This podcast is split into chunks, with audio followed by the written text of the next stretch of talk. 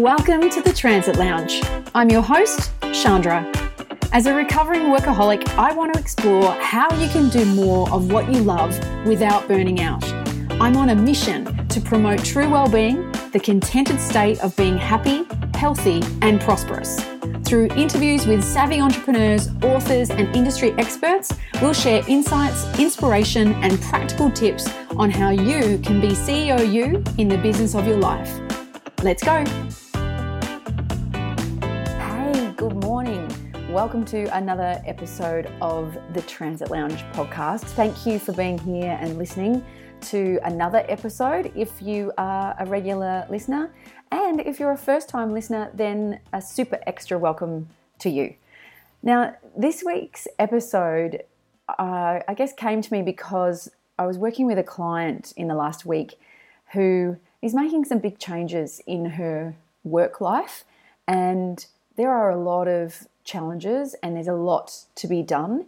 And what I could see as we were talking through her current situation and what she was wanting to achieve and get to, I could literally see the overwhelm come over her. And what can happen when we allow overwhelm to get in our way is that it can paralyze you and have the impact of making you not take any action or do anything because it just seems so much or just too many things to be done and that overwhelm kicks in and you just are frozen. And i could sort of see her being on the verge of that overwhelm. And i thought of this this story or poem it's sometimes referred to as and i thought you know i wanted to share that with her because when you allow the overwhelm to paralyze you, it essentially means that instead of even small steps getting taken, it means that nothing gets done. You just sort of freeze in that space of feeling like it's all too much. You don't know where to start, and it seems sometimes a little bit pointless. If you can only you know do one little thing or where you're, you're starting from seems so far away from where you want to be it can seem a little bit pointless. There's just so much to do. Or what can happen is that when you see all of the things that need to be done, sometimes people trip into uh, being a bit manic and you know just randomly being busy and trying to rush through things and not really paying attention to what they're trying to really achieve or the way that they go about it is actually in conflict with what they're actually wanting to achieve, if that makes sense. And really, this only matters when you're trying to create some sort of change that you care about, that matters to you, when you want to actually make a difference, either to your own life or to the lives of others. And often those two things are completely related. When you want to make a difference to other people's lives, often it requires you to make a difference first in your own. And vice versa, when you make a difference in your own life, that has very often a ripple effect of benefit uh, to others. But those obstacles that we see, all of the steps that need to be taken, some things that might be really unfamiliar or seem quite challenging because they're new, that is what can create overwhelm. And you can make that a reason not to do anything or not to make the change. But maybe there is a different way to look at it. And that's why I shared with that client this story that I'm going to share with you, because I think it can be really useful to give a different perspective on how we approach situations that can sometimes seem a bit overwhelming. So, whether that's something in your life that you're wanting to change, for example, like my client wanting to change what's happening in her work life significantly, whether it's something to do with your health, which might be being impacted by your work life, or whether it's some other sort of aspect of your life. Sometimes the overwhelm of it, of all the things that need to be done, can feel like too much. But maybe this story might give a different perspective. Now, I can't quite remember exactly when I first heard this story, but I recently heard it again. And I think that's why it was top of mind for me when I was, you know, working with that client So I'm going to share with you the, the little story and then I guess have a bit of a chat about some of my takeouts and thoughts about how that can apply potentially to you. So, this is a story or a, a, poem. It's been told in very many different ways over the many years, but apparently it's extracted from a much longer piece of work that was written uh, back in, I think, the 70s or something. Um, but it's referred to as the starfish story or the starfish thrower. So here's the story. One day, a man was up early and walking along the seashore. As he looked down the beach, he saw a young man that was reaching down, picking up small objects and throwing them into the ocean. As he came closer, he called out, Good morning. Can I ask what it is that you're doing? The young man paused, looked up, and replied, I'm throwing starfish into the ocean. The man asked, I must ask then, why are you throwing starfish into the ocean? To this, the young man replied, Well, the sun is starting to come up, and the tide is going out. If I don't throw them in, they'll die.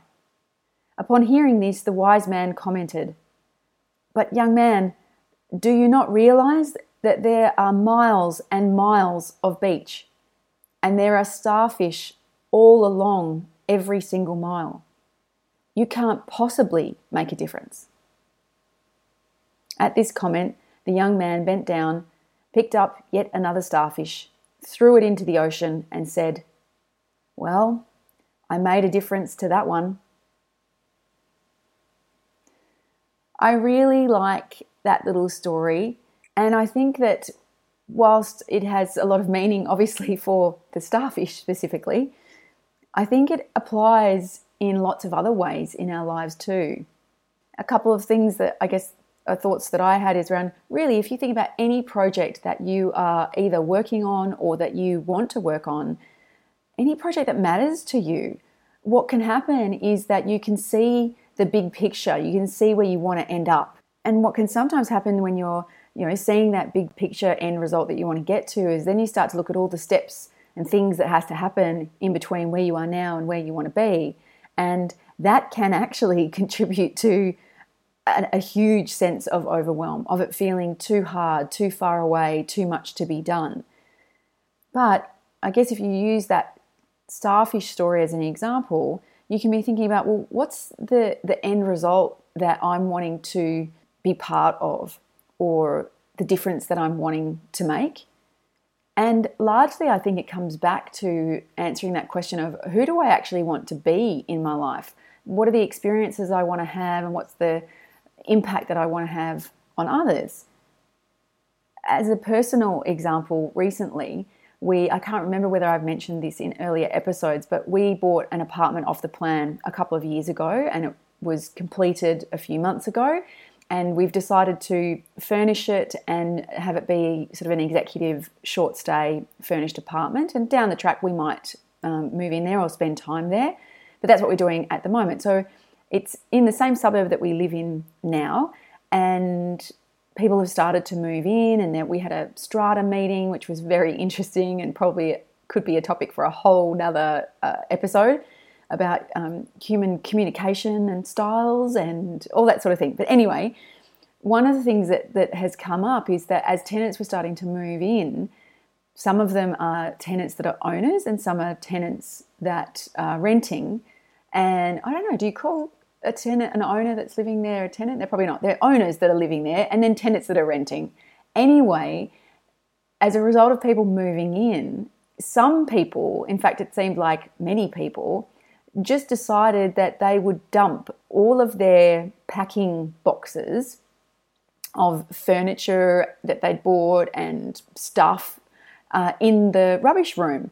So much so that the entire rubbish room was filled with these massive boxes that people had bought beds and desks, side tables, TV, barbecues, all this, many of which hadn't they hadn't even attempted to break down or flatten in any way. They just shove them in this room.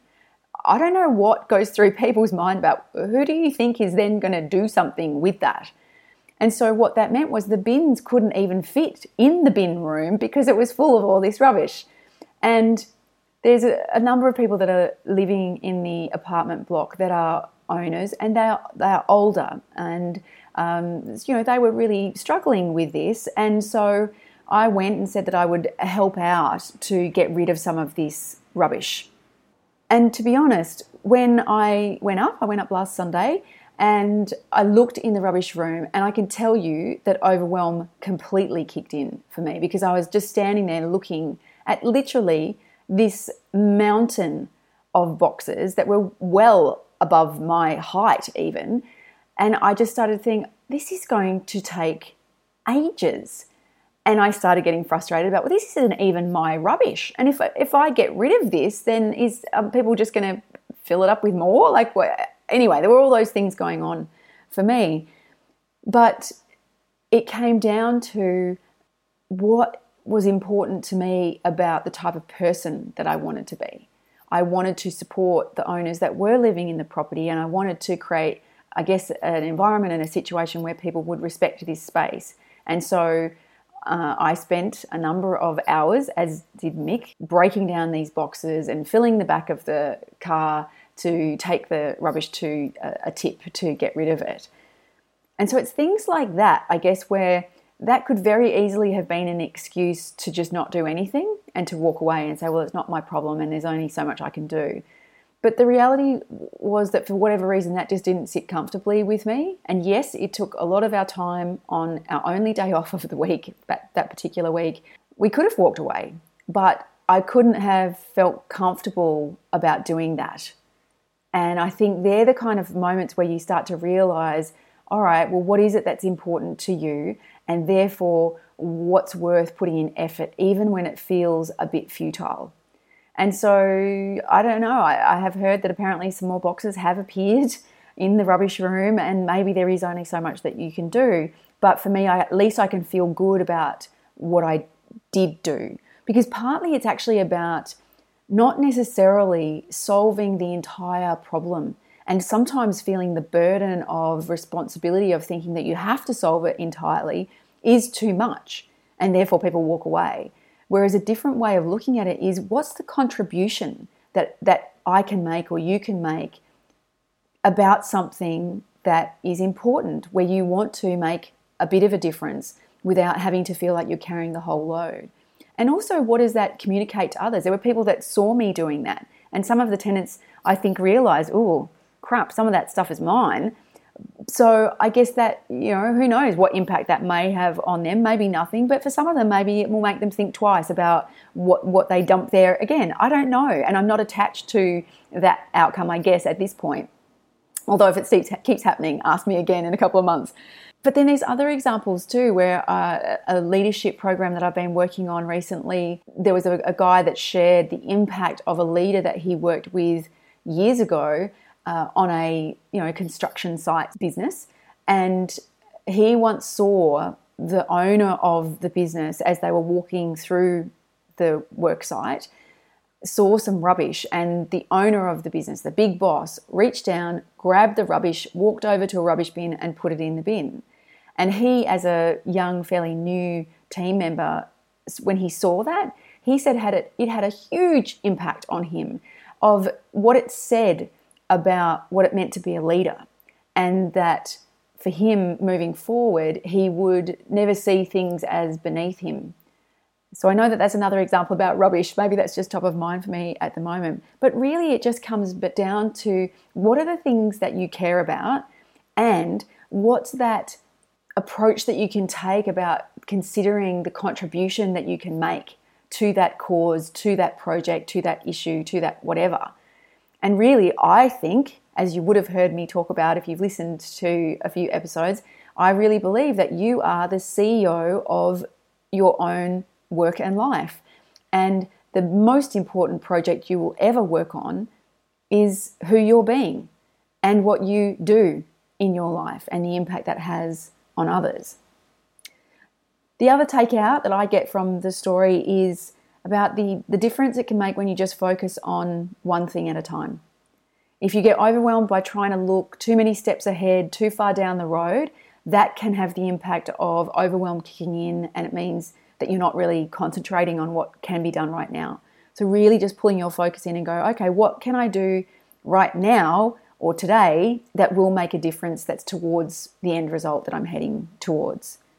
And also to make sure that you can actually feel good about the actions and the steps that you have taken and that you are taking instead of only drowning in the overwhelm of all the things not yet done. I've been working on a new website for the Transit Lounge. Uh, I'm sure I'll let you know when that's finally finished. And I can tell you that it has taken a lot longer than I thought it would and I hoped it would. And there's been various reasons, most of them out of my control, as to why it's taken much longer than it ideally would have. But it's still the reality is that it has taken months instead of potentially weeks or maybe one month.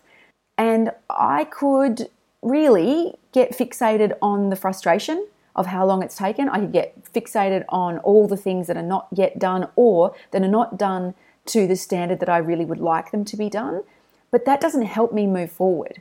And so there's a, real impact that, that can happen when you acknowledge the things that have been done and that the progress that has been made. And making it okay to feel good about that. And that that doesn't mean that you're um, letting yourself off the hook or you're not taking any more action, that you actually use that as a catalyst for creating more momentum for, right, what's the next action? What's the next bit of progress? So, they're some of my takeouts from the starfish story. What about for you? If that's your story for this week, how could you potentially make a difference to your own situation, to your own life or your own work at the moment? Knowing that every time you make a difference, make a change in your own life, it has ripple effects on others, and those ripple effects can be really positive or they can be not so positive. For this week, my wish for you, my message, my hope for you is that this week you can do what you can, even amongst maybe what can feel like an enormous project or an enormous road ahead. That you do some small things that mean you're making progress towards the life, the work that you want to have, and most importantly, being the person that you want to be. I hope you have a great week, making a difference one starfish at a time. Thanks for listening to the Transit Lounge. If you liked it, please do me a favor and leave a review so I can keep doing more episodes for you. And come and say hi in the private Facebook group, The Transit Lounge being CEO you in the business of your life. I really look forward to connecting with you there. And until then, do whatever you can to create a future that you will love through the choices you make today.